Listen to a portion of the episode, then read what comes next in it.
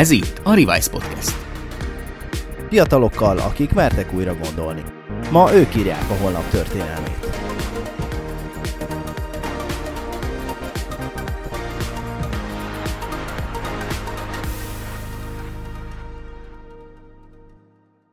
Sziasztok, kedves Revise Podcast hallgatók! Köszöntünk mindenkit, aki online köszönt, vagy néz minket. Köszi, hogy velünk vagytok. Itt van velem még mindig Acsai Jonatán. Sziasztok, én is köszöntök minden Revise Podcast hallgatót. És egy igazán különleges vendégünk van, egy olyan iparágból, amiről még néha azt se tudjuk, hogy uh, létezik. Farkas Anikó, szia, köszöntünk nálunk. Sziasztok, sziasztok, és üdvözlöm a hallgatókat és a nézőket is. Szuper. Na, de hogy uh, kik is vagyunk, honnan is jövünk, vagyis hát leginkább te, erről lesz ma szó, meg ugye erről az iparágról, amit nem is ismerünk még annyira. Egy ö, picit így ö, utána néztem, hogy, hogy a cég, akit képviselsz, a Sentiban online listeninggel foglalkozik, ami hát ha minden igaz, akkor nem ilyen Spotify listák összeállításából keresi a kenyerét, de nagyon, nagyon érdekes ez a terület. Mesélj nekünk róla, hogy mi ez az online listening. Ah, nagyon szívesen köszönöm a kérdést, mert nagyon szeretek erről mesélni, hiszen uh, az online listening egy olyan, olyan iparág, amit szerintem még nem mindenki ismer, főleg Magyarországon, és ezért szeretnénk edukálni a piacot, hiszen egy olyan információ adathalmazt tudunk úgymond értékesíteni és a tudásunkat tenni, ami szerintem iszonyatosan hasznos. Nem csak az online térben, hanem a különböző márkák életében, a különböző iparágaknál, a, a versenytársak megelőzése érdekében, vagy csak ugye a tudásunk bővítése érdekében. De viszont kezdjük az elején szerintem. Igen, ezt akartam hogy... mondani, hogy nekem az online listeningről valami ilyesmi ugrik be, hogy hogy ilyen hallgatózás, vagy ilyesmi, hogy így, hogy így, így belehallgatóztok valahova. Igen, igen, ez, ez így is van, viszont a hallgatózás szót azt próbáljuk kerülni, mert akkor mindenki azt gondolja, hogy valami nagyon titkos igen, dolgot csinálunk, és pejoratív. valami illegális dolgot csinálunk, uh-huh. és valami nagyon sunyi dologban vagyunk, szóval Magyarországon is inkább az online listeninget vezettük be, ezek mellett a social listeninget is szokták használni, viszont úgy veszük észre, hogy Magyarországon a social szó az azt eredményezi a fejekben, hogy csak a social média felületekről szerzünk adatokat, viszont ez nem így van. És ez az első dolog, amit meg kell érteni, hogy maga az online listening az azt jelenti, hogy a különböző online fórumokról, blogokról, weboldalakról és social felületekről adatokat tudunk monitorozni.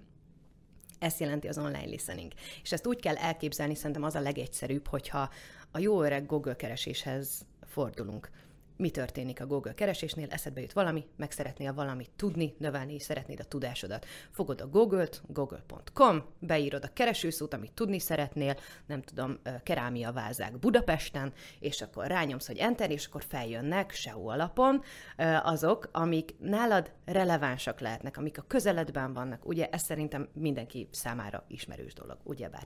Ez a, a Sentivan is az online listening esetében is ugyanígy működik. Kulcsszó alapon tudunk kereséseket indítani csinálni. Szóval, hogyha szeretném megnézni azt, hogy az elektromos autókról jelenleg mit gondolnak online, akkor beírom a hozzá kötődő kulcsszavakat. Itt ez bármennyi kulcsszó lehet, és ezután a rendszer elkezdi nekem bemutatni azt, hogy hány darab említés zajlott az online térben az elektromos autókról. Ez azt jelenti, hogy nem csak a posztokat fogom látni, és nem csak a híreket, a sajtófigyelést, termékeit, hanem minden olyan említést, amiben szerepel az én kulcsavam, vagy hozzá kötődik. És a másik, ami szerintem még ide köthető, uh, mielőtt megkérdezitek, mert biztos, hogy meg fogjátok kérdezni. Most már mi, biztos. Hogy milyen adatokat uh, szerzünk, és hogy honnan szerezzük ezeket az adatokat, és ilyenkor szokott feljönni ez a kérdés, hogy de ugye nem látjátok az én macskás posztjaimat, meg hogy mit írtam ki a, a saját oldalamra. Nem csak publikusan közzétett online adatokat tudunk monitorozni, ami azt jelenti, hogy hivatalos API-okon keresztül hozzáférünk a különböző platformokhoz, felületekhez, és innen szedjük le az adatokat. Csak is legálisan. Ez nagyon fontos, csak is legálisan. Tehát mindenki, aki a Facebookon semmilyen extra beállítást nem használ, és mondjuk betette például akkor, hogy hashtag elektromos autó, akkor például az ő, ő posztja az már bekerülhet egy ilyen kutatásba, amikor nem, az elektromos nem kerülhet szó. be, hiszen hogyha semmilyen beállítást nem használ, magánprofilokhoz nem férhetünk hozzá. Amennyiben egy olyan oldalon, ilyen fanpage-en vagy business oldalon tegyük föl, nem tudom, valamelyik a Tesla oldalán kiírja az ember, hogy szeretem az elektromos autókat, akkor látni fogjuk, viszont a saját profiljához, az ő nevéhez, az adataihoz nem férünk hozzá. Akkor sem, hogyha az ő profilján minden nyilvános? Akkor sem. Akkor, Akkor sem. sem. Pontosan. Ez nagyon fontos. Szóval más nyilvánost jelent, amikor beállítom, hogy nyilvánosan teszem, meg amit mi tudunk monitorozni. Szóval ezekhez nem tudunk hozzáférni. Oké, tehát hogy akkor, ha jól értem, így összegezve, hogy tényleg ti így összegyűjtitek az interneten azokat a tartalmakat, amik publikusak, és akkor különböző portálok, fórumok, vagy, vagy weboldalakon egy-egy témához kapcsolódó üzenetet valahogy mértek. Pontosan. Ugye? Pontosan. Oké. Okay. Uh, mire jó ez az egész? ez uh, rengeteg mindenre jó. Bocsánat, hogyha túl lelkes lennék, mert imádom egyébként, amivel foglalkozunk, mert uh, hogyha összehasonlítjuk a klasszikus módszereket, ami alapján adatokat tudunk gyűjteni az online térről, akkor uh, általában azt vettük észre, hogyha csak sajtótermékeket nézzük, szóval a klasszikus sajtófigyelést csináljuk egy cégnél vagy egy témánál, akkor körülbelül az összadat 5-10%-ához jutunk hozzá. Viszont, hogy ugye ezek a cikkek online, vagy, vagy különböző írások, ezek kommenteket is begyűjthetnek, ugyebár. Sok portál most már leszette a komment szekcióját, de azért még vannak bőven olyan helyek, ahol tudunk kommenteket gyűjtögetni. Akkor, ha hozzávesszük, akkor már az adatok 20-30%-ához jutunk hozzá, viszont ahogy ezt növeljük, és megvannak a review oldalak, a vélemények, a fórumok, a kérdések, a gyakori kérdések. Gyakori kérdések.hu. Ugye? Legjobb rengeteg adat, akkor viszont megkapjuk az egészet. Most erre egy példát hozok, hogy kézzelfogható legyen, hogy ez, ez mégis mit jelent a valóságban. Tavaly pont ilyenkor volt egy Netflixes kutatásunk, egy globálisan elkészült Netflixes kutatásunk, és több mint 63 millió adattal dolgoztunk világszinten, hiszen a Szenti van több mint 70 nyelven beszél, ez azt jelenti, hogy több mint 70 nyelven tudja felismerni az érzelmeket és gyűjteni az adatokat és 63,8 millió adattal dolgoztunk, ez rengeteg. Szóval, hogy tényleg nagyon-nagyon nagy adathalmazról beszélünk, ez big data, hogy mhm. mondjunk ilyen szexi szavakat, és képzeljétek el, hogyha csak sajtótermékekre megyünk rá, csak klasszikus sajtófigyelést készítünk, akkor 2,2 millió adatunk lenne. Ennyi. Ehhez hogyha, lett. Igen, hogyha hozzáveszünk a cikkeket, bocsánat, hogy a szabadba vágtam, hogyha hozzáveszünk a cikkeket, akkor már kapunk egy 6,2 milliós adathalmazt, ami csak a 10%-a ennek a 63 milliónak, és hogyha hozzáveszünk a social media tartalmakat, akkor már 42 milliónál járunk. És a social media még mindig nem minden, mert ott van az a 20 millió, 20 millió különbség, amiben rengeteg adat van arról, hogy milyen sorozatot nézek, mit szeretek, akadozik a Netflix, jobb, mint az HBO vagy sem, rengeteg adatról van szó. Hű.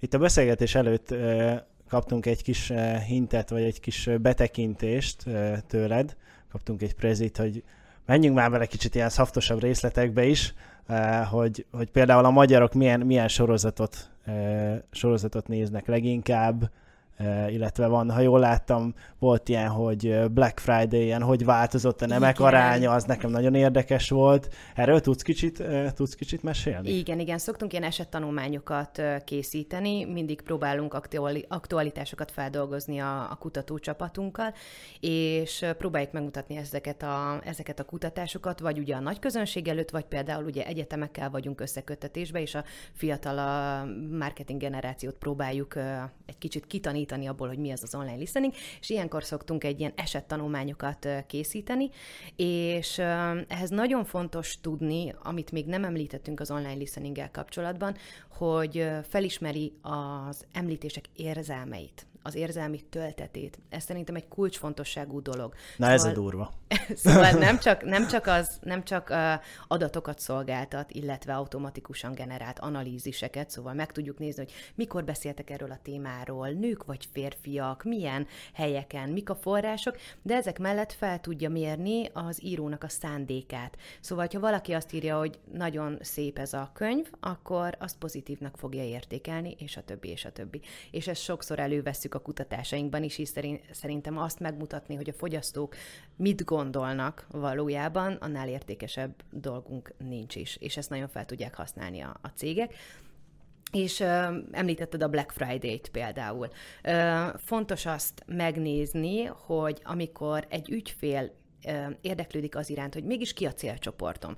Mert hogy lehet egy hipotézisünk, hogy hát a Black Friday meg a glamour napok csak a nőket érdeklik, ugye? Mert hogy ez a hipotézised, mert azt Igen. gondolod, mert hogy, mert hogy ezt tanultad el, hogy a nők szeretnek vásárolni, ez egy vásárlós nap, akkor akkor tuti a nők. Viszont szerintem nagy luxus, hogyha ezeket csak mi generáljuk uh-huh. különböző ilyen tapasztalataink alapján. Ezeket meg kell alapozni, és erre tökéletes az online listening. Nézzük meg azt, hogy kik beszélnek a Black Friday-ről. És képzeljétek el, hogy 2018 óta teljes mértékben megváltozott 2020-ra a célközönség. Még az elején egy 60-70 százalékban nők beszéltek a Black Friday-ről, ez teljesen megfordult 2020-ra. Szóval fontos a, a célközönség, és hogyha ezt egy cég meg tudja tenni, hogy megnéz, hogy ki az igazi célközönsége már, akkor, akkor úgy tud célozni. És most már luxus nem tudni azt, hogy kinek célzunk. Vagy például a Netflixes kutatás, hogy visszakanyarodjunk. Megnéztük azt, hogy mi volt az a sorozat, amit a legtöbben lájkoltak, amire a legtöbb reakció érkezett, a legtöbb elérés, és hát az mindenképpen a Money Heist volt. Szóval uh-huh. A nagy pénzrablás. Ez a nagy pénzrablás, uh-huh. igen, szóval, hogy a, a legtöbb nyelven ez volt a top-top-top sorozat, és furcsa mintákat vettünk észre, mert például a lengyel nyelven nagyon szeretik a hát hogy is mondjam, jóképű főhősöket. szóval amikor megnéztük a, a különböző sorozatoknak, a top sorozatoknak a címlapját, vagy ezt a cover fotóját, akkor láttuk, hogy hát eléggé, eléggé a főhős van ugye előre téve, mint például uh-huh. a Vaják, vagy a Lucifer esetében. Aha. De az olaszok például nagyon szeretik a, a dark sorozatokat, szóval az egyik sorozat is, azt krimi, hiszem a címe is a Dark, igen, igen, igen, igen, és igen. a Suburra, a Money High, szóval minden, ah. ami rablós, olyan kicsit mafiózós, azt imádják az olaszok. Szóval mm. például, hogyha egy új piacra szeretnék betörni, és az olaszokat le akarom nyűgözni a filmiparban, akkor biztos, hogy valami hasonlóval. Akkor az olasz stereotípjára el kell csak játszani, és igen, tökéletes. igen, igen. Black Friday-nél az volt, az volt érdekes, hogy én visszagondoltam, és 18-ban a mi családunkban csak én vásároltam Black Friday-en egy tévét, azt hiszem, úgyhogy én hozzájárultam ez a statisztikához. Szép, szép, pedig olyan kommentet találtunk, hogy zokni, zokni vásárlás egyébként a férfiaknál az, az meglepően többször előjött. Valami 2018-ban volt valami jó akció, lehet, hogy te is akkor vettél azt zoknit, nem? nem? Szerintem hát azt, azt minden évben veszünk szerintem igen, zoknit igen. férfiak, de egyébként Nekem, ami így legutóbb, hogy szembe jöttetek így cégként, az az volt, amikor a Forbes magazint lapozgattam nem olyan rég, és a, a legértékesebb magyar sportolók listája készült el, és ha jól tudom, akkor ugye ebbe ti is részt vettetek, egyik ilyen alkotó részét pont hozzá. Ez hogy készül egyáltalán egy ilyen lista? Tehát, hogy, hogy szerintem ez mindenkit nagyon érdekel, hogy, hogy oké, okay, hogy nagyon értékes, meg kevésbé értékes, meg nagyjából én is, hogy végignéztem, akkor tényleg a top 10-be, ott kb. mindenkit ismertem, meg mindenkiről volt véleményem, még olyan sportágnál is, akinél mondjuk abszolút nem érdeklődöm, vagy nem nézem aktívan azokat a... De azért az hozzátett a dologhoz, a hallgatók tudják, hogy Dávidnak van egy ilyen kis úszó fetisizmusa, úgyhogy a pár, pár úszó megjelent ezen a listán. Szerintem, tehát, hogy azért Magyarországon nem olyan nagy unikális dolog, hogy az úszó sportokat követjük, meg szeretjük. Amúgy nem készítettünk egy ilyen kutatást az olimpiáról, és Azt Magyarországon néztem, teljesen, teljesen a vízisportok, szóval, hogy örjöngünk értük. Szóval hát, nem, egy, nem na, vagy egyedül, nem, vagyok Dávid, egy, nem de, vagy egyedül. De tényleg az van, hogy, hogy én képes vagyok ö, kimenni az úszó meccsekre is, úgyhogy más azt mondja, hogy ez nagyon unalmas, vagy vagyunk ott még páran, akik Meg éjjel felkelni. Igen, meg hajnalba az olimpiánál felkelni, hogy megnézzem élőbe az úszást, amit utána amúgy elolvashatnék Szép. az összesítésbe, de...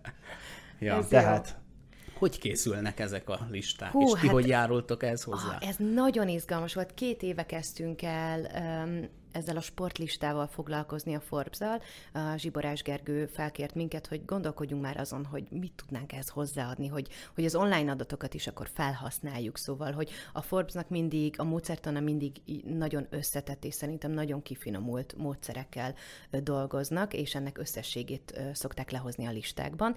És akkor felkértek minket, és akkor mi a kutató csapattal így összeültünk, hogy hmm, értékes, és szerintem nagyon fontos elgondolkodni azon, hogy egy kérdésre hogy tudod megtalálni a választ. Oké, okay, vannak online adataink, van ez az online listening nevű módszer, rengeteg adatunk van. Oké, okay, viszont nem elég csak így megmutatni, hogy kiről beszéltek a legtöbbet, kinek a legnagyobb az elérése, tudnánk ezt is csinálni, viszont mi kidolgoztunk egy sokkal komplexebb módszert, ami mellett teljes mértékben ki tudunk állni bármikor, hogy szerintünk ez tökéletesen bemutatja azt, hogy ki mennyire értékes, vagy mennyire népszerű. És a módszertanunk az abból állt, hogy elkezdtük megnézni, felépítettünk olyan projekteket, olyan kereséseket, ami a sportoló nevét tartalmazza. Ez így eddig oké szerintem. Beírtuk a nevet, enter, kijöttek az adatok, megvan az analízis, megvan minden. Viszont arra gondoltunk, hogy azért a social media felületeken olyan emberek követnek minket, és olyan kommenteket kapunk főleg, amiben szeretnek minket, vagy ugye a rajongóink követnek, ugye? De a mhm. teljesítményünk az már nem feltétlenül vállaljuk föl mindig. Szóval a teljesítményünkről tegyük föl egy, egy rossz teljesítményről. Lehet, hogy az újságírók nagyon negatív említéseket tesznek közé rólunk, nagyon negatív cikkeket, de mi attól még a social felületeken lehet, hogy brillírozunk. És ez tökéletesen kijött egyébként két éve a Zsuzsák Balázs esetében, hogy a sajtóban nem szerepelt jól egyáltalán, viszont a saját social média felületein pedig brillírozott, mert imádják. És ezt a kettőt össze kell vetni, és mind a két fronton ezek a sportolók kaptak különböző pontszámokat, amiket meghatároztunk, hogy mennyi pozitív említés van, mennyire szeretik az adott sportolót, mennyire gratulálnak neki, vagy mennyire nem. Szóval, hogy ez a kettő, a social világ és ugye a cikkek, vagy a sportolói teljesítmény az online térben, az uh, hogyan, hogyan, hogyan kerül a mérlegre igazából, és erre készítettünk egy pontszámot, egy, egy számolási rendszert, megkaptuk a pontszámokat, amit pedig továbbítottunk a Forbesnak, és akkor ők beleépítették a saját metodikájukba. És ez iszonyatosan izgalmas volt, mert hogy ez most, most Anikó szólal meg, és azt mondja, hogy az wow. jó, mert Anikót kérdezik. Wow, igen, igen, mert hogy tényleg nagyon, nagyon izgalmas folyamat volt, és akkor el kellett olvasgatnunk az említéseket, hogy ki, hogy is láttunk egy ilyen mintázatot, hogy ki hogyan kommunikál. Valaki például egyáltalán nem beszél a veszteségekről, vagy ugye arról, hogy valami nem sikerült, valaki pedig teljesen beleáll, és azt mondja, hogy srácok, most, most ez nem sikerült annyira jól, de köszi a támogatást is, nagyon sokat jelentnek, de ez most nem sikerült, oké? Okay? És uh, érdekes, hogy minden sportolónak más a célközönsége, más a követőtábora, másképp kommunikálnak, ez nagyon érdekes. Szóval, hogyha jövőben valaki szakdolgozatot akar ebből csinálni, akkor, akkor nyugodtan van egy, van egy ilyen ötlet, igen. Innentől megromoznak titeket, hogy ilyen külső konzulensek legyetek ilyen témákba. Én már nem írok ugyan szakdolgozatot, majd még meglátjuk, hogy valamikor esetleg újra, de emlékszem rá, ugye szociológián mi is tanultunk ilyen szövegelemzést, hogy ezt valamilyen szinten ugye paraméterezni kell, tehát ahogy te mondtad, ugye nálatok az a nagy lehetőség, hogy tudod, hogy pozitív, negatív, semleges, tehát még ugye ezt a három kategóriát alkalmazzátok az említéseknél, de hogy ugye szerintem erről érdemes beszélni, hogy ezt hogyan paraméterezitek. Tehát, hogy ha nyilván, ha valaki odaírja, hogy tök jó voltál, akkor az valószínűleg pozitív lesz, meg fúj, fúj, nem tudom kicsoda, akkor az negatív lesz. De gondolom ennél azért egy kicsit bonyolultabb Sokkal egy ilyen folyamat. Igen, igen, igen. Ezt úgy kell elképzelni, hogy minden szónak vegyünk egy nagyon nagy táblázatot, egy eszméletlen nagy excel több mint 70 nyelven az összes szóra. És ezek a szavak tartalmaznak, vagyis, hogy hozzárendeljük a szavakhoz a szentiment értéket, egy pontszámot kapnak. És hogyha egy mondatban a, a Szent Iván rendszere nem csak azt nézi meg, hogy ezeknek az egyes szavaknak milyen a szentiment értéke, összeadja, átlagolja, és akkor megvan a végső pontszám, ez alapján bete- bekategorizálja, hanem nézi az egymáshoz kötődő kapcsolatát, hogy milyen távolságra helyezkednek el ezek a szavak, illetve nézi azt is, hogy a kommentek a poszttal például, szóval egy Facebook poszt az például negatív, és akkor a kommenteket is megnézi, hogy a köztük lévő kapcsolat, hogyan kapcsolódnak ezek a pozitív és negatív szavak, de a legegyszerűbb válasz erre az, hogy vannak pontszámok, összeadja a rendszer, átlagolja, és akkor megtaláljuk. Viszont képzeljétek el, hogy a, az eltének az egyik kutató részlege csinált egy olyan felmérést, hogy megpróbálták emberi manuális munkával bekategorizálni ezeket az említéseket, és ugyanúgy egy ilyen 82-86 százalékos pontosságot sikerült elérni. Ami azt jelenti, hogy a Szent Iván rendszere közel emberi pontosságra képes, ami szerintem zseniális. Ugye fontos azt kiemelni, hogy mindig függ a válasz a kutatói kérdéstől, mert hogyha coca azt akarom megnézni, hogy mit gondolnak az én termékemről, és azt írják, hogy egy pepsi posztra, hogy én ezt jobban szeretem, akkor meg kell néznünk, hogy ez a mi szempontunkból negatív vagy pozitívan értékeli a mi, ö, mi cégünket vagy megítélésünket. Van egy kedvenc mondatom egyébként, amivel, amivel sikerül felfedni azt, hogy a, a manuális munka az mindig kell, vagy ugye az emberi hozzáadat érték. Van egy mondat, Hitler halott, a háborúnak vége. milyen szavak szerepelnek benne csupa negatív, nem? Uh-huh. Hitler halott, háború vége, hát itt a rendszer az azt mondja, hogy édes Istenem, hát ennél, ennél negatívabb mondattal én még életemben nem találkoztam, viszont amikor te hozzáadod a, a kulturális tudásodat, uh-huh. a mhm. történelmi tudásodat, az emberi mi voltadat, akkor, akkor rájössz, hogy lehet, hogy ezt egy pozitívra fogod, vagy egy semlegesre fogod értékelni, de a rendszer megadja azt a lehetőséget, hogy ezeket átkattinthatjuk, szóval uh-huh. mindig felül lehet bírálni a rendszert szerencsére. Ezt is akartam kérdezni, mert hogy nyilván azért ügyesen tudunk kommunikálni, mint, mint emberek, tehát hogy van olyan dolog, hogy irónia, meg szarkazmus, meg ezek. Igen. A kolléga mellettem biztos tud róla mesélni. Tényleg? Ja, van, van, van hajlamom rá, hogy kis szarkazmust használjak itt. Ez nagyon nehéz kérdés, ugyanúgy, mint ahogy kutatóként, amikor mi nekiállunk egy kvalitatív munkának, amikor ugye mélyen meg akarjuk nézni az egyes említéseket és bekategorizálni különböző témakörökben, akkor nekünk is ez nagyon nehéz, és látnátok az ilyen kutató munkákor a csetünket, szóval, hogy így szerintetek ez mi? Szerintetek ezt hogy gondolta? Mert sokszor mi sem tudjuk, és hogyha mi sem tudjuk, ezt a, az algoritmus sem tudja százszerzalékosan felfedni.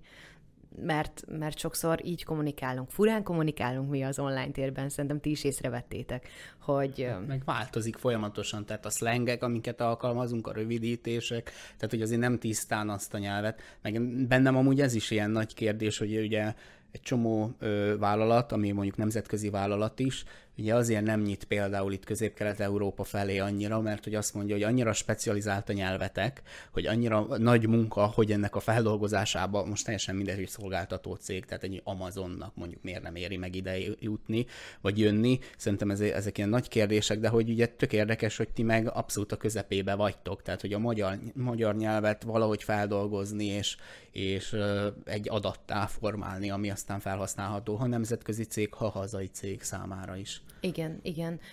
Ez így van. A nyelvek között nem nagyon teszünk különbséget ezáltal, hiszen, mint mondtam, ugye egy úgymond egy táblázattal dolgozik a rendszer, az algoritmus az így van kitalálva, szóval a nyelvek között nem tesz különbséget, viszont fontos szerintem, hogy az egyes országokban legyen egy, legyen egy reprezentatív ember, aki, aki ott van, és akkor a, a, a saját nyelvet azt érti, vagy, vagy tud róla információkkal szolgálni.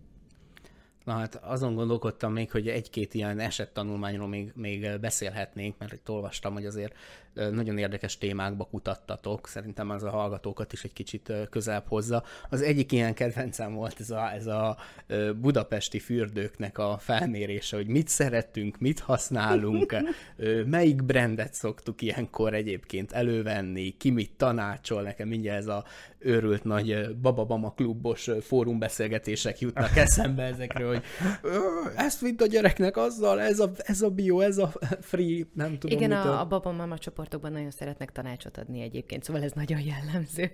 De igen, készítettünk egy, egy kutatást, ez ilyen teljesen teljesen személyes dologból indult, mert képzeljétek el, hogy én idén júniusig nem voltam Budapesten strandon. Képzeljétek uh-huh. el?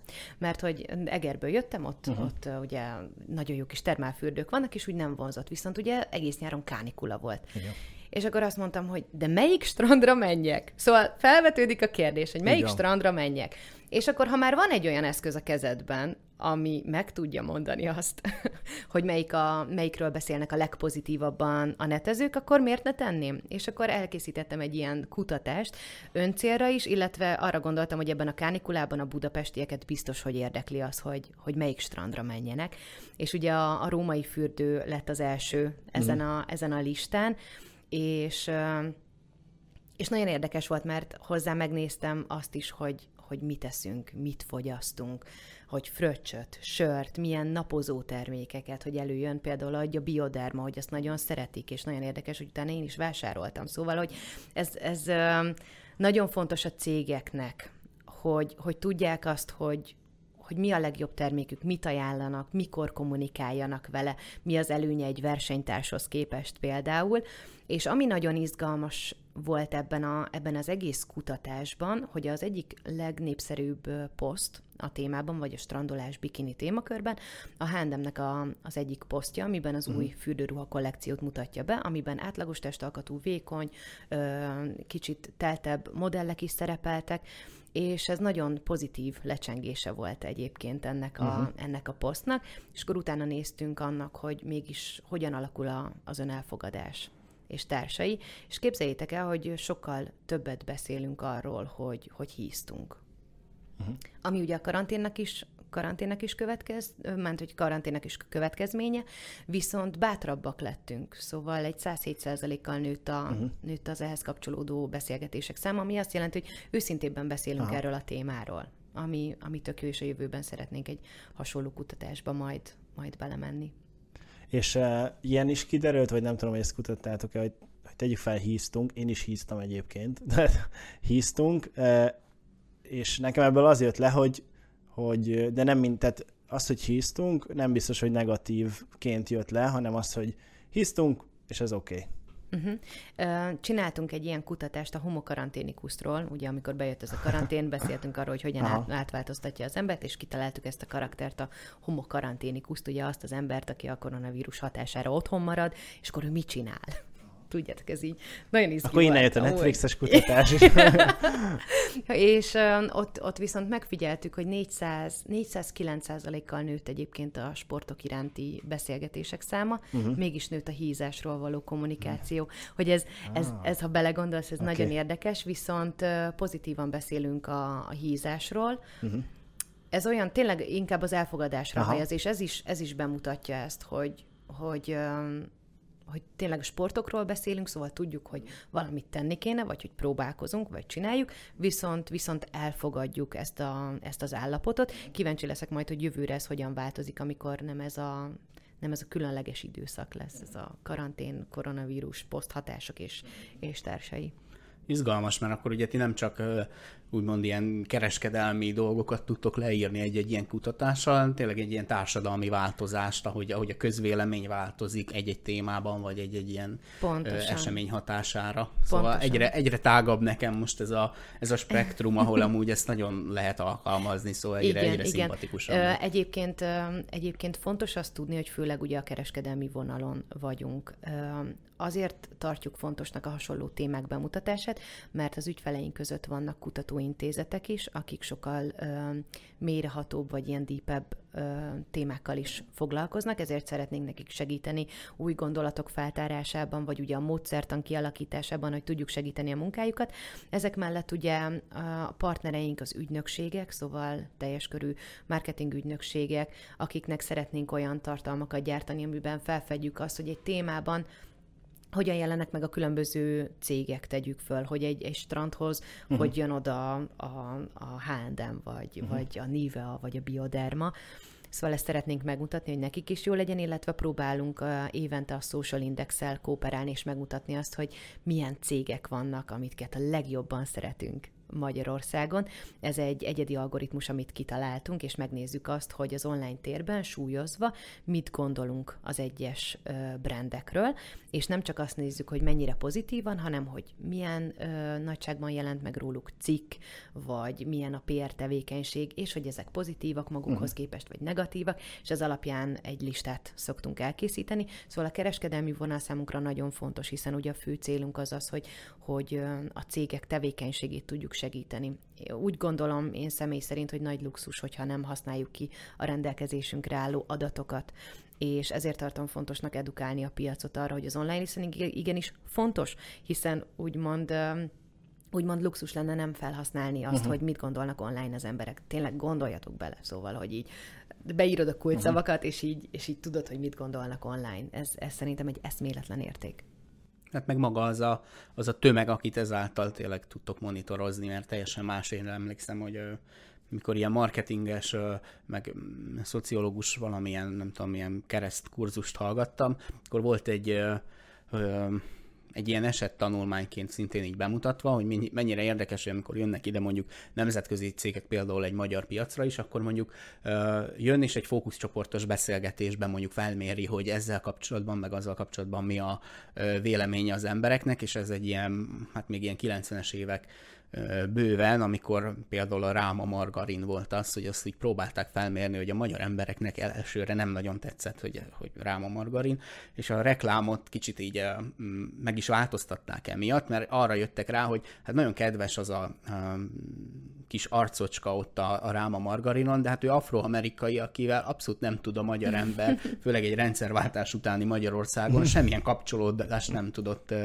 eszközölni, és akkor, akkor váltottak, hogy oké, okay, megmaradt nyilván, mert ez a nemzetközi logó, de mondjuk a magyarországi reklámokba mondjuk nem egy afroamerikai ö, ember kezdett el Ráma margarint kenni, hanem akkor valamennyire tudjanak. És ugye ez csak egy ilyen kis fókuszcsoportos beszélgetésből is ki tud derülni, amikor 15 embert válogatnak, de nyilván azok a 15 embernek a leválogatása is már egy csomó hiba határt feszeget. Ahhoz képest meg mondjuk a mai technológia azt teszi lehetővé most, hogyha éppen ennél a példánál maradunk, hogy ezt nagyon gyorsan le tudod kérni azokból a nyilvános adatokból, amiket egyáltalán mi megosztunk, meg értékelünk, meg bármi, akkor azért ez ilyen mérföldkövekkel közelebb hozza a valósághoz szerintem azt, amit most úgy egy nagy tömeg, vagy társadalom, vagy nagyobb csoport gondol. Igen, igen, ez így van, bár azt gondolom, és hiszek abban, hogy a, a klasszikus kutatási módszertanokat nem tudja lecserélni az online listening, pótolhatja olyan esetben, amikor kevesebb a büdzsénk, gyorsan kellenek az adatok,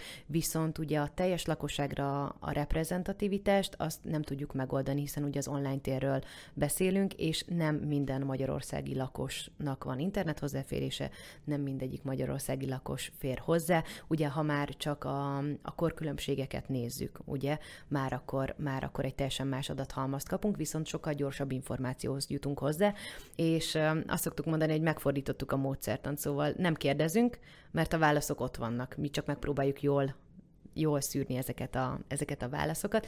Viszont amit mondtál, hogy, hogy mit gondolnak az egyes termékekről, arról eszembe jutott az, hogy a, a, az egyetemista hallgatókkal néztünk egy kutatást a szépségápolási termékekkel kapcsolatban, és képzeljétek el, hogy megnéztük, hogy a Facebookon a Garniernek melyik volt az a posztja, ami a legsikeresebb volt, vagy ami a legkevésbé sikeresebb volt, és amikor elindították a bio vonalukat, az a poszt az nem generált valami nagy elérést. És akkor néztük, hogy miért, hiszen következő hónapban viszont a, a biotermék család volt az, ami a legnagyobb elérést generálta, nyereményjáték nélkül. Hiszen egy, egy okay. tip mindig a nyereményjátékokkal mindig meg tudjuk mm növelni az elérésünket. szóval nyereményjáték nélkül az volt a kedvenc, és akkor megnéztük a, a hallgatókkal, hogy mi lehet a különbség, szóval mi a kommunikáció közötti különbség. Van egy adatunk, ugye, amit a, a Szent Ivannál le tudunk kérni, viszont nézzük meg, hogy, hogy mit gondolunk ugye a tudásunkkal kapcsolatban, és képzeljétek el, hogy egy teljesen más típusú kommunikációra kapcsoltak a bio termékcsaláddal, más volt a kreatívja és képzeljétek el egy teljesen ilyen, ha fogalmazhatok így, instakompatibilisebb képpel a termékekről, virágokkal, látod, hogy ez ilyen teljesen ilyen natural vonal. Az elején úgy vezetik be a terméket, hogy a termékről van egy szép fotó. Viszont amint már virágos, élénk, ment a zöld, középen meg különböző helyeken elhelyezve a termékekkel, sokkal nagyobb lájkot kapott, és ott látható egy ilyen teljesen más gondolat, egy, egy más kreatív, mert tudták, hogy ezt a, ezt a terméket ezt be kell hozni a piacra, és érdekes látni, hogy a különböző cégek hogyan váltanak az adatok miatt egy teljesen más struktúrát vagy, vagy hozzáállást. Igen, ez, ez ilyen, amikor tényleg így döntés helyzetbe oda csúszik egy ilyen adat, akkor mennyit tud lökni rajta, nagyon-nagyon érdekes igen. ez a terület is, igen, mert igen. egy csomó cégnél a, a döntéseket azt szintén ugyanúgy, hogy most ülünk itt, és akkor ez egy nagyon jó brainstorming, hogy hát miért nem kattintottak, miért nem lájkolták, de hát mindig többet ér, amikor adatot is tudsz uh, nagyjából mellékelni Igen. egy döntés előkészítésbe, szóval. Igen, és nem mindig úgy történik, ahogy, ahogy mi elképzeljük, mert van egy kedvenc példám az EasyJetnek, uh-huh. egy két éve volt ez a nagy botránya, hogy egy nőt egy háttámla nélküli ülésre ja, ültettek, és igen, ez igen, a Matthew igen. Harris nevezetű utas ezt tweetelte, hogy úristen, hát az EasyJet az egy ilyen ülésre tette a hölgyet, le kell szögeznem, nem történt semmi probléma, nem történt baj, el is ültették, de hogy ez hogy teheti meg, és így az egész egy ilyen nagy kávária lett, szóval szerintem a legtöbb cégnek ez a rémálma, amire egyébként fel kell készülni a kríziskezelésre, én úgy gondolom, szóval kell lenni egy forgatókönyvünknek, viszont azt gondoltuk, hogy, hogy elkezdtük monitorozni, hogy Jézusom, egy nap alatt 25 ezer darab említést tettek uh-huh. közé a témával, hogy így mi fog történni, és akkor innentől az EasyJet, az mint brand, az, az, az negatívan fognak róla vélekedni. Igen Képzeljétek el, Majd ez jön a, a mélyrepülés. igen, és nem jött a mélyrepülés, mert hogy aznap igen, rengetegen, viszont képzeljétek el, hogy az online tér ezt egy feldolgozta a humorral, szóval nagyon sokan rácsatlakoztak a témára, és a, az Asos egy nagy ruha márka cég, az kijött azzal, hogy, hogy nekik is ilyen hát nélküli felsőik vannak, és hogy jó lenne lecserélni az uniformist. Szóval és utána semmi nem történt, szóval, hogy a krízis előtt és a krízis után alig változott a brandnek magának a megítélése. Hiszen ugye ezt is meg tudjuk nézni a, a rendszerben, hogyha figyelünk egy brandet, bármelyiket, akkor meg tudjuk nézni, hogy milyen a róla való általános vélekedés, és ugye ezt az időben tudjuk mérni is. Egy-két éve volt az IKEA-nak egy olyan, olyan posztja, amire most nem tudom, hogy ők bátorították-e a kis vállalkozókat, de elkezdtek kommentelni előtte, emlékeztek Ez rá? nem az évelején a Lidl-nek a posztja volt, Lidl, a húsgolyó, bocsánat, igen. Lidl, Lidl, igen. a húsgolyó. a húsgolyógét, igen. Igen, igen, igen, igen. igen. Nagyon érdekes, hogy itt tényleg például az EasyJetnél azért, azért nagyon rossz irányba elmehetett volna a dolog, és nem ő kontrollálta ezt, hogy, hogy aztán ilyen humorral reagált rá az internetnek a Pontosan. közössége igen, igen. Ez a húsgolyógét, ez nagyon, nagyon menő volt egyébként. Két-három mm. napig így felrobbantotta igen, az igen. internetet amúgy, szóval ezt azt mi is figyeltük, és nagyon annyira frappáns kommentek születtek abban a két-három napban, zseniális volt, szóval. Pont most olvastam egy nagyon hasonlót, amikor az Aldi egy sörmárkát kezdett el leutánozni, illetve Aldi áron hozott egy nagyon hasonló brandet, tehát hogy hasonlított a kiadása, a vizuális uh-huh. megjelenés, minden, és erre a, a fő brand, akit másoltak, úgy reagált, hogy fogta, és egy Ald nevezetű Al márkát hozott, vagyis hát egy ilyen, egy ilyen típus sört, és akkor a saját márkája alatt elkezdte úgy, és végül az lett a történet vége, hogy az Aldi megkereste ezt a sörmárkát, és végül tényleg közösen is kihoztak ne! egy, egy, egy olyan sört, hát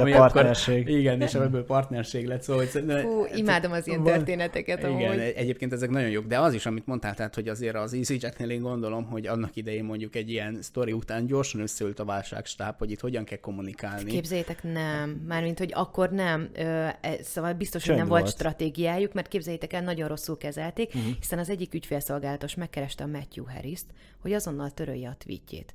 Ilyet nem csinálunk. És ugye akkor vo- azért volt ekkora botrány ebből az egészből, hiszen a, a netesek azért háborodtak föl, mert hogy mi az, hogy le akarták törölni. Szóval, hogy mi ez? De utána biztos összeültek, abban százszerzalékig biztos vagyok. Igen. Én azért kicsit szerintem pár nap utána, mondjuk, ha egy ilyet láttak, akkor, akkor lehet, hogy meg is nyugodtak, hogy akkor azért annyira nem sérült a brand érték, meg élmény. igen. Ugye most azon gondolkodtam itt, amikor, hogy hogyan válik valaki egy ilyen online listeninges menedzserré, vagy, vagy munkatársá, mint te? Tehát neked amúgy mi volt az életutat, hogy ebbe az egészbe belecsöppentél? Ó, hát kezdhetném az óvodánál, akkor színésznő szerettem volna lenni. Ja, ez, onnan, ez... onnan kezdjük. nem, Én butorasztalos is akartam lenni. ez nagyon érdekes, az egyik ismerősöm most kezdte el. nem, én, én szociológiára jártam egyébként, szóval egy szociológus alapképzésre jártam, szóval a, a társadalmi változások és maga a társadalom működése az, az iszonyatosan érdekel, és ezután a szociális érzékenységem elvitte egy kisebbségpolitika irányba, amit a, az eltén végeztem mesterképzésen, hiszen fogékony vagyok ezekre a dolgokra, de már egyetem alatt Egyébként elkezdtem dolgozni egy KKV-nál, ahol uh, kis és középvállalatoknak a marketingért voltam felelős. Ott kitanultam szépen a, a tartalomgyártást, a Facebooknak a kezelését ilyen autodidakta módon, és utána jártam egy-két tanfolyamra, kiképeztem magam, aztán uh, voltak grafikusi ambícióim is, és, uh, és amikor, amikor hallottam a, a Szent mint, mint cégről, akkor azt láttam, hogy ez ez az összeset ötvözi, amit én szeretnék, hiszen Magyarországra kerestek a, Szent Ivannak egy marketinges kommunikációs kollégát, amiben benne van az, hogy kutathatok, szóval, hogy a, a, a szociológus én nem itt lubickál egyébként ezekben, viszont ugye a szenvedélyemet, a marketinget is tudom ugye kamatoztatni, alkalmazni, illetve nagyon szeretek kommunikálni, nem tudom, hogy ez mennyire jön le, de, de, de, de, de, a, Szent Ivan, de a Szent Ivan egyébként az, az az ezt ötvözi egyébként. Szóval nekem röviden ez az életutam. Hm. Én nagyon, nagyon, szerintem ez egy nagyon érdekes iparág, is inkább, mert ugye, amit most te így bemutattál, az, az a hogy az elején elkezdted, ez a legális világ ebbe az egészbe. Mm. Ugye mi sokszor beszélgettünk abba, arról itt a podcastben, hogy, hogy azért ezek az adatok, ami mondjuk például egy Facebooknál ott van az én összes személyes gondolatom a világról, és hogy meg egy másik, harmadik, negyedik szolgáltatónál, hogy hogy, hogy talán ilyen szempontból ez az adat, ez olyan kincsé válik, hogyha egyszer mondjuk vannak olyan cégek, akik felhatalmazást kapnak arra, hogy ezeket összekössék, és mondjuk így profilozzanak engem, akkor szerintem a jó anyámnál is jobban ismernek majd, hogy én mit gondoltam, mikor, miről, milyen véleményt formáltam, meg ilyesmi. Hogy te mit gondolsz egyébként erről az iparágról, hogy ez merre felé tart, vagy ez, vagy ez mekkora uh, hát jelentőségű itt a mai, mai korban. Én úgy veszem észre, hogy GDPR, Cambridge Analytica, ne is menjünk bele, de szerintem legtöbben tudjuk, hogy, hogy mi zajlott az elmúlt pár évben. Egyre szigorúbbak ezek a szabályok, szóval nagyon-nagyon szigorú feltételeknek kell minden esetben megfelelnünk folyamatosan. Szóval ez nem úgy van, hogy öt éve mi kaptunk egy engedélyt az API-ok alkalmazására, hogy rátoljuk az egyes weboldalakra, hanem folyamatosan ellenőriznek minket, szóval úgy érzem, hogy folyamatosan egyre szigorúbb a, a rendszer, egyre kevesebb, kevesebb lehetőség van arra, hogy, hogy ebben kiskapukat találjon az ember. Úgy érzem, hogy még lehet, hogy 5-6 éve volt erre lehetőség, most már egyáltalán nincs olyan, hogy mi olyan adatokat tudnánk szerezni, ami bármilyen szinten is sértheti bárkinek a, az intim szféráját, vagy, vagy vagy a magánéletét, vagy bármi hasonlót. Szóval ez nagyon fontos tudni, hogy nem csak a Senti van, hanem bármelyik szereplője az online listeningnek hasonló feltételekhez van ugye kötve. Szóval folyamatosan ellenőriznek minket. Két dolgot szoktunk mondani. Az egyik az, hogy az egyik szemem sír a másik nevet, mert hogy saját magánszemélyként azt mondom, hogy hát még jó, hogy ne férjenek hozzá az adataimhoz. Kutatóként viszont tök jó lenne amúgy sokszor belevenni azt, hogy hány éves korcsoporttal van dolgunk, pontosan női, férfi, vagy miként határozza meg magát ugye az adott netező. Szóval izgalmas lenne hasonlókat belevonni, viszont mi próbálunk, próbálunk olyan dolgokat kivitelezni, a női-férfi megoszlás például. Nem tudjuk megnézni, hogy ki az, aki írt, viszont ugye a rendszerbe tudja hívni azokat az adatokat, hogy milyen néven posztolt az ember a gyakori kérdésekre. Hogyha Manóka 68 néven, azt a rendszer nem tudja bekategorizálni, de csináltunk egy olyan, olyan váltást, hogy van egy névlistánk, és hogyha a Szent Iván talál egyezést, azt akkor bekategorizálja. Amennyiben nem, akkor nem. Itt azt szoktuk mondani, hogy van egy ilyen hüvelykúj szabály, hogyha tízezer darab adattal dolgozunk, és 2000-et be tud kategorizálni a rendszer, azt már úgy tekintjük, hogy lehet vele dolgozni. De van, van amikor ilyen 300 darabot tud a 10.000-ből, akkor ezt nem vesszük, nem vesszük alapul, mert nem akarunk fals adatokkal dolgozni. Akkor ti szerencsések vagytok ebből a szempontból, hogy a magyar piacon van egy konkrétan lehatárolt uh, utónévszótár, ami, ami alapján lehet, mert ugye, ugye Amerikában, meg egy csomó más államban is azt a nevet adott, tehát radiátortól kezdve tényleg bárki lehet És bármi. Am- amúgy tehát. az angol nyelven, hogyha, hogyha ugye a névnői férfi lehet, az ugye, azt ugye nem kategorizálja a rendszer, ami tök jó, csak hát ugye az interneten szeretnek ilyen nagyon fura neveket kitalálni hmm. maguknak a felhasználók. igen, igen, amikor a 48 éves férfi a kis 13 névvel oda kommentel egy apukás, anyukás fórumra. igen, az már, igen. Na hát szerintem itt a nagyjából a beszélgetésünk végéhez értünk. Én nagyon köszönöm neked, hogy egy kicsit így betekintést engedtél nekünk ebbe a világba meg a hallgatóknak is szerintem köszönjük, hogy velünk tartottak ma. Hogyha értékelsz minket, akkor azt meg tudod tenni a Facebookunkon, ha írsz pár gondolatot arról, hogy mennyire jó volt minket hallgatni, és bátorítasz másokat is, de hogyha a Google Podcasten vagy Apple Podcasten hallgatsz minket, az utóbbinál a podcastnél is tudsz minket értékelni. Tarts velünk két hét múlva is, és hát köszönjük, hogy itt voltatok. Köszönöm szépen. Sziasztok! Sziasztok!